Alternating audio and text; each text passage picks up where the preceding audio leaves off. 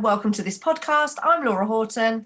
And I'm Michael Bentley. Thank you very much for joining us. Thank you for joining us, everyone. It is September 2019, and it's the time of year, isn't it, where we just say, right, hold on tight, off we go. yeah, busy time of year dentistry, isn't it? September to December. The golden months, I, I used to call them in my practice. Here come the golden months. Absolutely. It gets crazy busy, doesn't it? And uh, before we know it, it is actually, dare I say the C word? No. no! Um, so, yeah, it's absolutely crazy. Uh, I put a picture on Instagram the other day, chapter 9 of 12. I saw it and I thought, oh, I love that, chapter 9 of 12. That's really good.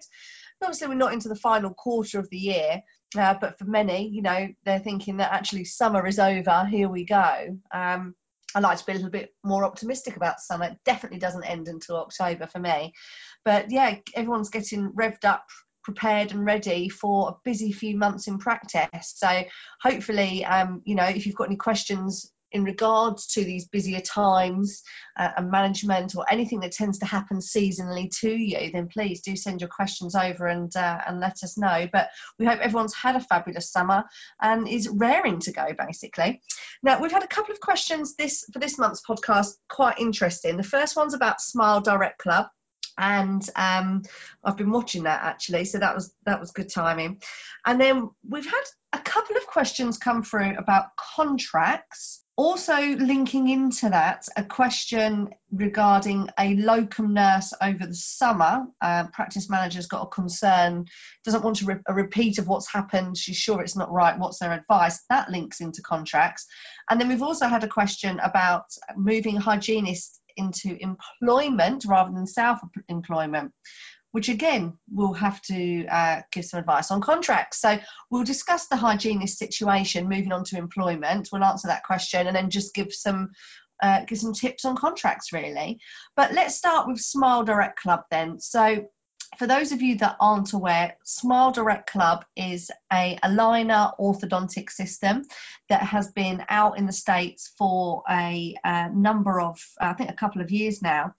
And basically, it is where patients do their own photos, get their own aligners sent to them, and straighten their own teeth with these aligners.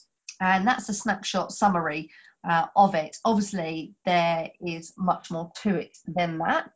And by all accounts, as I understand it, they do have uh, doctors, as they call them in America, dentists, who, if they've got a concern from photographs, they will refer uh, to a local clinician to make sure they're healthy. But the question that's come through is um, what do we think of Smile Direct Club? And do we think it's going to have an impact, particularly in the DVP market over here? Now, um, if you listen to last month's podcast, you'll definitely know that I love Instagram. So I actually saw an advert for Smile Direct Club the other uh, the other day, and I thought, well, that's interesting. That's you know they're doing the Instagram advertising, and I have to say, I felt from looking at comments that actually they're not really getting a, a positive um, response overall. Um, I mean, I don't know what it's like now, but I think the thing with the British is we are very cynical people, aren't we? So whereas you know American um, patients, patients might be a bit more, oh yes, brilliant, look at this new technology, it's amazing. We'll all be like, what's the catch? Uh, we're we're quite cynical people, and I think I could definitely see that. And one of the key things really is the price. You know, the price of it is um, around 1200 1400 pounds 1500 pounds something like that. They've got a trademarked smile pay option uh, where people put money down and then it's 200 pounds a month. Uh, it also includes free retainers. Um, but you know things that they're not doing well with the social media campaign on instagram is they're replying to people with you know American fees. So it's a, a UK advertisement, and they're implying, replying with American fees um, in dollars, which obviously isn't great. And some people have obviously put in negative comments such as, "Oh my gosh, you know that thousand pounds, you must be crazy." Uh, and I think, again, with everything in dentistry, it's all about the people you're attracting through your advertising, your marketing, through your brand, and then the price relating appropriately to your brand, isn't it? So, for practices that are delivering a lot of DVP orthodontics, I wouldn't at this point necessarily be concerned. It's good to be aware of what's happening and changes in the market that could cause a concern to your business. However, most patients that we treat want the trust from that dentist. They want that relationship. And i think that's something that you know you're not going to get with smile direct club. I also saw on facebook the other day not that i go on it often but i think it was the um the british lingual um society somewhere like that. And they'd put a link up for a ad um, for a newspaper online article that had been written uh, by Bloomberg.com. And with the title, something like a tooth straightening startup runs into resistance. And it's saying on there, and I don't know how true this is, but you know, look into all of these things, saying on there how um, patients have been complaining, their teeth are perhaps, you know, not right and they're being given refunds but within that refund they're having to sign to say they will not disclose any information about being dissatisfied unhappy or that they've had a refund so the company is estimated at a you know huge amount of money. I don't think it's on the stock market at this point, um, but it's not even profitable with what they're saying in this article that I read. So take that aside. If we talk about patients, what do patients really want to know? And you know, Mike and I talk about this all the time. Patients have to know, and your team have to know the unique selling points of your dentists, the unique selling points of your practice, and the unique selling points of the treatments that you have. So, when patients are perhaps educated about you know aligners. And let's face it their first education might be from smile direct club. That's my how they first might find out about aligners. Yeah. and then that prompts them to look online and then they find your website. So you never know they might be doing doing you a favor. But they, if they're thinking calling and inquiring and saying well what are your costs? And actually why are your costs double? That's you know 1500 pounds. Why are you 3000 4000 for you know, Invisalign, for example, as one of the many systems that are out there, why is the price double? Your team have really got to be able to do a good job on the phone to ensure that the patient gets the right level of perceived value in relation to that price. And unique selling points for the treatments are absolutely key. Unique selling points for the dentist, absolutely key yeah. and unique selling points for the pay, uh, practice key. So is this is something if you haven't got this nailed in those three sections, I mean, we go on a we do you know we do a lot of work with practices, Mike. Don't we? And we actually do the training on these communications to help practices deliver what it is they're actually offering. And I think that's the key thing here. If you've got a concern from whether it's a practice opening up across the road that does similar things, to someone doing well online where you are, you know, whatever your concern is, how great are you right now at delivering your value and your brand message effectively? Yeah, absolutely. And I think everything that you've said there is absolutely spot on. I think the important thing as well is is that as you said, really, you also need to know about what's going on as well and what customers are looking at on Instagram and things like that. And, you know, the concept's really interesting, isn't it? That, you know, you do a very small assessment online, which I have actually done, Laura. Um, and you know, it, it asks you a, a, few questions, um, you know, to get you started, which are actually fairly easy. And then it provides you with a couple of solutions, doesn't it? You know, you can go to a smile shop uh, and get a 3D image taken, or you can do your own impressions. Well, for those of us that are nurses and both you and I fall into that equation, taking an impression is not easy. And, you know, to think that a patient can be sent a kit and they can do their own impressions at home in less than 30 minutes, as it says, the quality of those impressions when it's by an untrained person um, is definitely in question, isn't it? And, and that I think that questions the results moving forward. And, the, and, you know, the other thing that, you know, the scanning locations at the moment are London, Birmingham, and Manchester. So, you know, that's very specific. Um, and you know patients have got to do a lot of traveling to, to, to, go and do that and i think I, I think you're right what you've got to do is you've got to concentrate on your unique selling points you've got to concentrate on the fact that actually when when awareness happens in an area then actually we all benefit don't we because patients then start to inquire about it and you've just got to make sure that you're aware of it and you actually you know say the unique selling point of having a dentist do it is that actually they will make sure that you know it's underpinned well that we can provide you with you know education as part of your aligner treatment that will monitor your health throughout the whole of your treatment. So you start to look at, you know, the whole factor supporting that smile because, you know, quite frankly, you know, anybody can sign up for this kit and have rampant, you know, periodontal disease um, and start aligners. Mm. Which is frightening, um, and that's a bit that will definitely not sit well in our industry.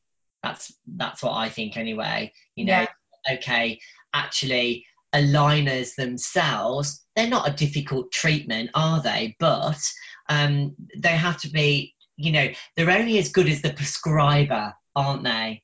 And you know the prescription of the product and the uh, extra information that dentists provide is what you know allows it to be a, a great product. And as we all know, and I've had experience in aligners, and know you have as well. And actually, most times, the first box of aligners it never gets the smile that the patient wants and there needs to be alterations and you know and more aligners to be sent to do refinement programs and things like that well they're not going to get that with smile shop are they no so it's you know i would say don't worry you know just carry on doing what you're doing do great things and sort out unique selling points and you know get the team doing a you know in a really good position to be able to support any communication they might need to have about any concern that you have that might affect your business. Yeah. But I think what they are doing well. Sorry, Laura. What I think they are doing well here is we call this a lot the bubble patient, aren't they? This is very much centered on people's excitement, and I think what they have done well here is they've made it look exciting and easy. And we know that actually moving teeth isn't straightforward, but we, from a patient point of view, we need to make it feel like it's something that is straightforward, don't we? Once you start putting lots of barriers in the way, people lose interest, don't they? Mm. And you and you you burst their bubble. So it's about managing the the excitement and maintaining excitement alongside doing the work that's necessary and i think that's what's really important because some dentists go so clinical um, and and they start bombarding patients with a lot of information and actually we do need to make it feel exciting don't we and things like you know scanners and taking great photographs and showing people things to touch and feel and all these kind of things and actually being very positive about the experience that's what patients need to hear as well don't they not yeah. doom and gloom because once you doom and gloom it then it mm-hmm. turns patients off and this is actually a treatment that patients are looking for cosmetically, aren't they? Absolutely. And to make them feel good. So they don't want to come to your practice and go, well, I feel even worse now. and, and I think that's what this website does, this Smile Direct Club, isn't it? It looks very exciting. Yeah. yeah. And I think that's the bit that you know you need to look at it don't you and and and get that excited feeling and go how can we make that exciting in our practice and when people inquiring about this treatment the reception team need to sound excited, don't they, Laura? Not, oh, you're calling us back clear, but oh, yeah, you've seen that Smile Direct Club, have you? Oh, yeah, we don't recommend you go there. it's the way you say it, isn't it?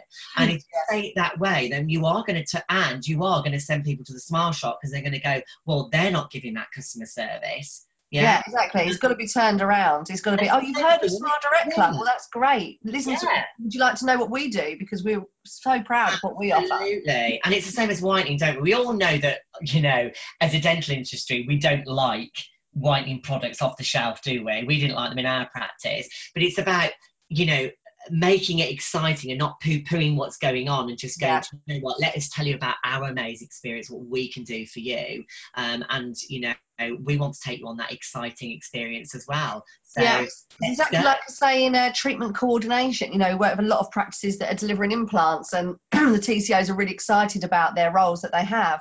But and what I always say is never diss the denture. You know, you've got to make dentures exciting because sometimes people want what they can't afford. And if you can make your dentures that your dentist and technician create sound fantastic, then sometimes if that is the only solution for the patient, clinically or financially or both, at least you haven't put them down. You haven't dissed the dentures. You know, you should never diss a denture, you know, because, you know, there are many benefits to them. So it's always making things from a non-clinical front desk TCO point of view sound positive rather. Mm-hmm. I yeah. agree with that because my, as you know, um, my mum um, has had you know denture stabilization treatment, and it's changed her life. Mm. you know, and I went through all of that experience with her a few years ago, and my mum's 72, and she loves her smile, you Yeah. know, and it was full of problems, and um, it was the experience that she went on to get her there that is so important. And I think what we've got to do with like Smile Direct Club is you have got to watch people that are coming out into the market because they are doing things excitingly. And one of the things that happened straight away, and it's a good tip for practices, is is that obviously I've gone onto the website, I filled out their form, and you get an email pretty pretty quickly. In fact it came in less than two minutes. And it's and it then its words are congratulations you're a great candidate and to get started.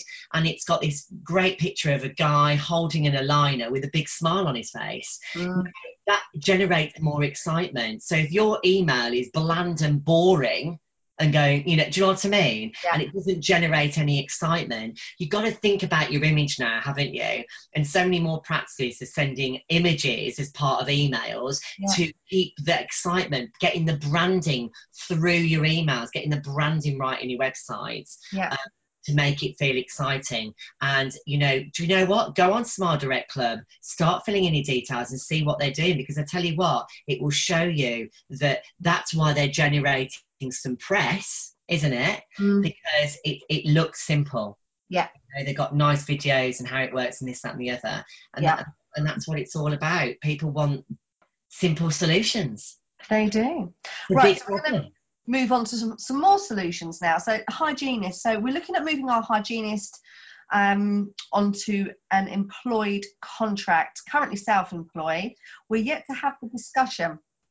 Um, we want to put everything together so that we can meet and lay everything on the table so the hygienist can then make a decision as what they want to do.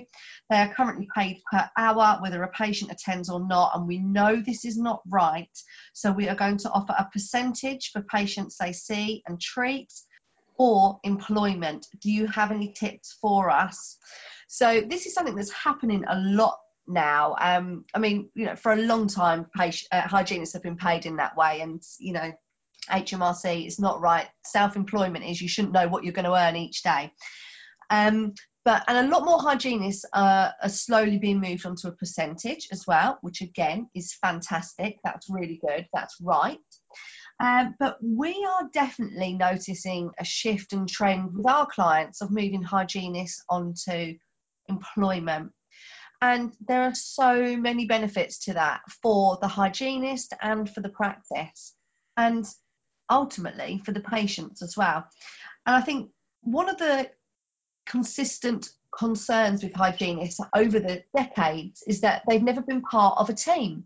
They've always come in, they've seen their patients, they've gone home, sent an invoice. And hygienists have felt left out, owners and team members have felt that the hygienists weren't integrating. And, you know, there's been that. That's always been sort of simmering in the background. So I know things have progressed a lot, and hygienists are definitely integrating in teams now, which is just amazing because their role is absolutely fantastic. But so many more practices are moving hygienists onto employment. Yes, the hourly rate is much lower because you've got to allow for all the costs associated to the business, including holiday, including national insurance, pension contribution. There are so many costs that you've now got to consume. So the hourly rate, where it might have been £35 an hour, once you work backwards with your accountant, it might come out at £26 an hour. But that hygienist is then paid £26 an hour for every hour they are contracted to work. For every holiday, they're still paid. For courses that you want to do in the practice, this is again another problem, isn't it? That hygienists don't attend because they're not getting paid. Or how much are they going to get paid? And the practice doesn't want to pay them the full rate, and it goes on and on, as you know. So they will be there because they're employed morning huddles. Uh, a practice I was in just yesterday, uh, going through their morning huddle, and I asked the question Are the hygienists here at eight o'clock for the huddle? No, was the answer. Uh, how can we get them to do that? Well, you know, if they're employed and it's part of their contracted hours, then they will be there for that. So I would definitely say for me, employing your good hygienists, people that are part of your brand, that are in your team, that are, you know, all about everything you are clinically, then definitely you should be having a conversation with them about employment. But get all your facts and figures straight first, get all the benefits down on paper, get the accountants to work backwards and make it really clear. And then what you've got to have and you've got to be prepared for is the contract because they're going to want to see an employed contract. They're going to want to go through that and they're going to want to ask lots of questions. So there's many things you need to make sure are in there. So I'll hand over to Mike now because I'm running out of steam. And Mike, we've also been asked questions about, which we can link into contract here, um, from a practice manager has discovered that a nurse they use over the summer, um, which they use a lot for big holiday times, like particularly school holidays, mm. um, as a sort of locum, but they found out basically she's self employed. And this practice manager is saying, I know this isn't right. How do we get around this in the future? Because they don't want her to be self employed. So we can link that into contracts and that there. So over to you, Michael. yeah, so with that, it's it, it's quite clear really, and the recommendations are quite strong in this area. That obviously, from an employment point of view, we you have to have all the right documents in place to actually have nurses, you know, uh, come into your practice. So unless they're from a locum agency, that obviously has done all of those checks and you still need to do those checks because you're paying an invoice to a locum agency, then that side of things are covered. But if they don't come from a locum agency and they're working in another practice and they're just guesting in your practice, then you cannot just have them in the practice under another arrangement because there isn't one. So they have to be paid on a nil hours contract. And that is so that, you know, that is the right way of doing it. And that means that you can bring these nurses in as and when you want to, to cover holidays, to cover sickness, to cover even a maternity leave, or to cover sessions that you that the employed team don't do. So, you know, that might be late evenings, it might be weekend work, whatever it whatever it is but you have a nil hours contract and with a nil hours contract the the important aspects of this are one gdpr and data protection. Secondly that these nurses have to follow all the cqc regulations yeah and you've got to have a, um, you've got to be able to manage them in that way and you can't do that if they just come in you know, ad hocly. Um, and the really important thing as well is actually it's against the law to do it any other way. So when you have a nil hours contract, what hour, whatever hours that somebody works for, so let's say it's 50 hours for an example, it means then that they get 12% of that as holiday and that is something that is a law agreement that has to be uh, in place. It's 12.06% or something like that. Um, and that's a calculation that's needed. So you're unlikely to give holiday to this person that's coming in to support the business on a nil hours contract, but that you will have to make that as an additional payment. And that's part and parcel of, you know, having a nil hours contract. And there really isn't any other option for you. You either employ them it's a nil hours contract, which is employment, but it's not for a set number of hours. That's the only difference. Or they have to come from a locum agency, and mm. that's it. But you've got to do all your cross checks, you know, and that includes the DBS and the passport photograph and the indemnity and you know the GDC registration and a medical history form and all of the other things that you would normally do with an employed member of staff you would still do with the nil hours. So it's you've almost got to do the same amount of work as you would with an employed person, but actually then you, you're not confirming how many hours that they're they're needed in the business, and that's it. And one of the other things that I will say is is that you know if you're doing it like that, you've got to be very uh, clear as well with your salary bandings as well that if you are having nurses that come out and do hours with you that they they slot into the salary bandings that you're currently using and and not having increased amount of pay because mm-hmm. they come in ad hoc ad hoc ad hocly because you are going to pay your other nurses off yeah who are going to feel well okay so i can have a nil hours contract and earn more money mm-hmm. well yeah, I mean, I know that there's problems with nil hours contract because you're never guaranteed the hours, um, you know. But at the end of the day, you don't want nurses going, oh, actually, I could have a nil hours contract for 30 hours exactly the same. Um, and I can say to you, I'm not available that day and I'm not coming in either, because nil hours contract work both ways, isn't it? You can phone Yeah. up and go, I'm sorry, I can't come in on Friday. There's Yeah. nothing you can do about it because I'm on a nil hours contract, um, and vice versa. So you can't have that as a situation. No. Really it does cause a lot of disharmony in the team and i think you know and there there are also you know some independent locum nurses but they've set themselves up as proper businesses. You know they're not just that's basically doing cash in hand which is what which is what you know that's what you've got to think of here. This is cash in hand really.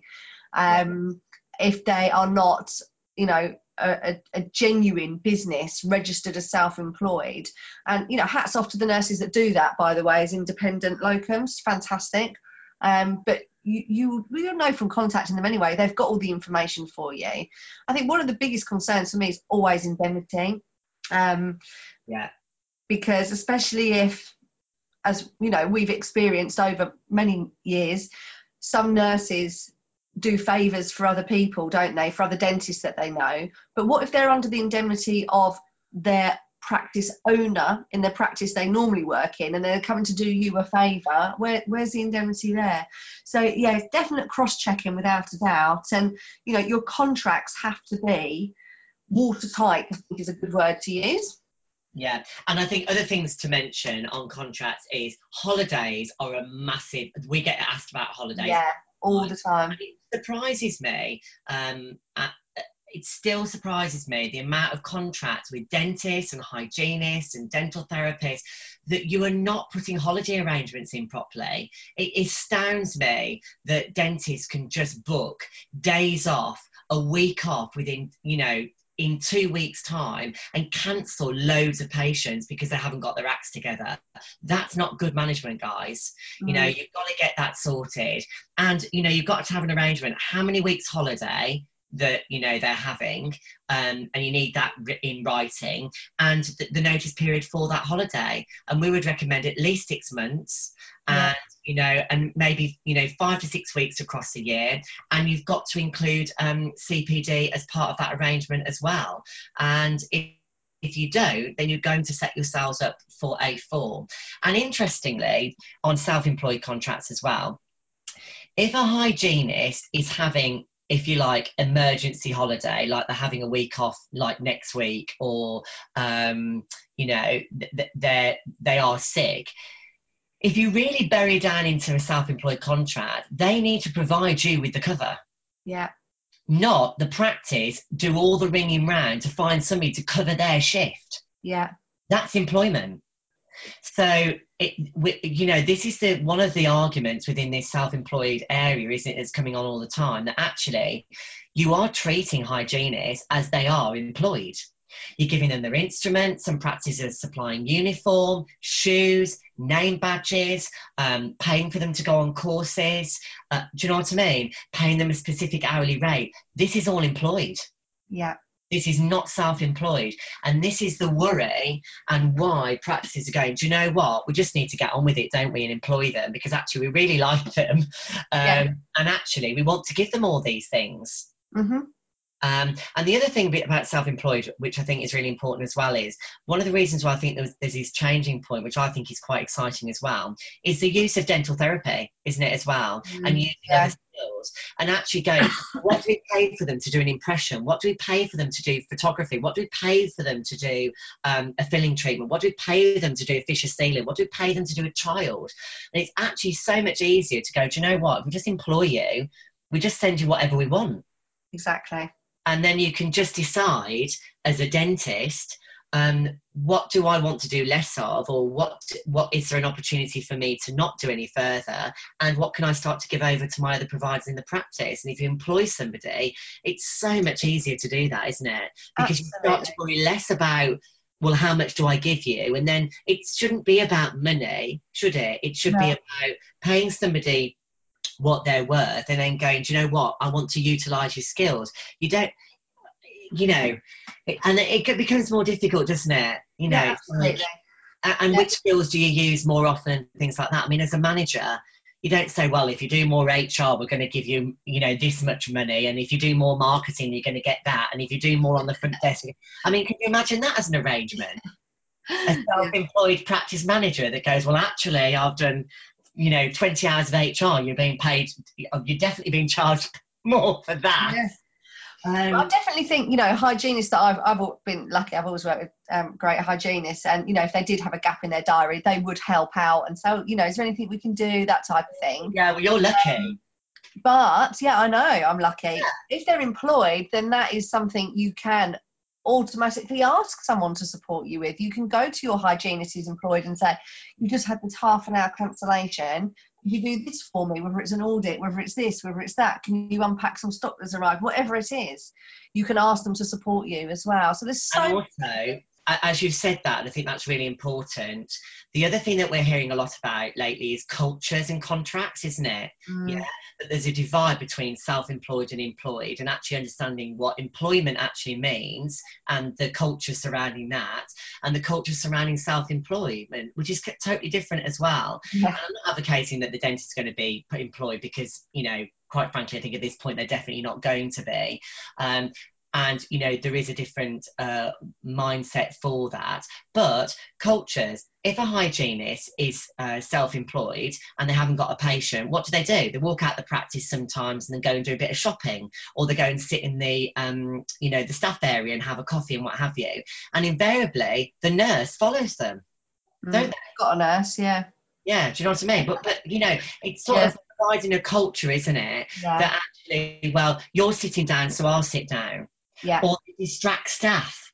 Yeah. Come to yeah. the desk, have a chat. Come to the desk, have a chat. We talk about that a lot, don't we? You know, yeah. oh, what's what's new with you? Because it's self-employed. It's like, hang, hang on a minute. I don't. I, you know, I get paid to work at all of that hours, not have a chat with you because you haven't got a patient. Yeah, and it's the same as mobile phones. You know, so oh. a lot of practices, the employed staff aren't allowed mobile phones. They've got to remain in lockers, which I agree with. But then dentists, hygienists, therapists have their phones even in the surgery and they're using them and it's you know very difficult again isn't it? Yeah so there's there's a lot of lot of here but i think our main message is isn't it that actually that you maybe have an opportunity to review what you're currently doing and see whether or not you know employing some of your hygienists would be mm. a good idea. Obviously if they are difficult in the practice then you should be managing them yeah yes. self-employed, it's very easy to go goodbye. So maybe that's an HR conversation because yeah. we still need people to go, oh, I don't like my hygienist, she's blah, blah, blah, blah, or, or he. Um, and, you know, at the end of the day, if you are self-employed and that person isn't right for your business, then please do something about it. Because you can. Happy days. right, that's it. We're going to have to leave it there for this month's podcast. We are going to be back in October Ooh. final quarter of the year. Please send your questions through to us. And thank you ever so much for listening. Please do leave us a review if you're enjoying our podcast. Thank you and goodbye. Goodbye.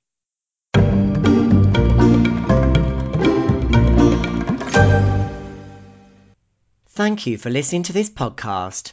Please subscribe so you can be notified of our next episode.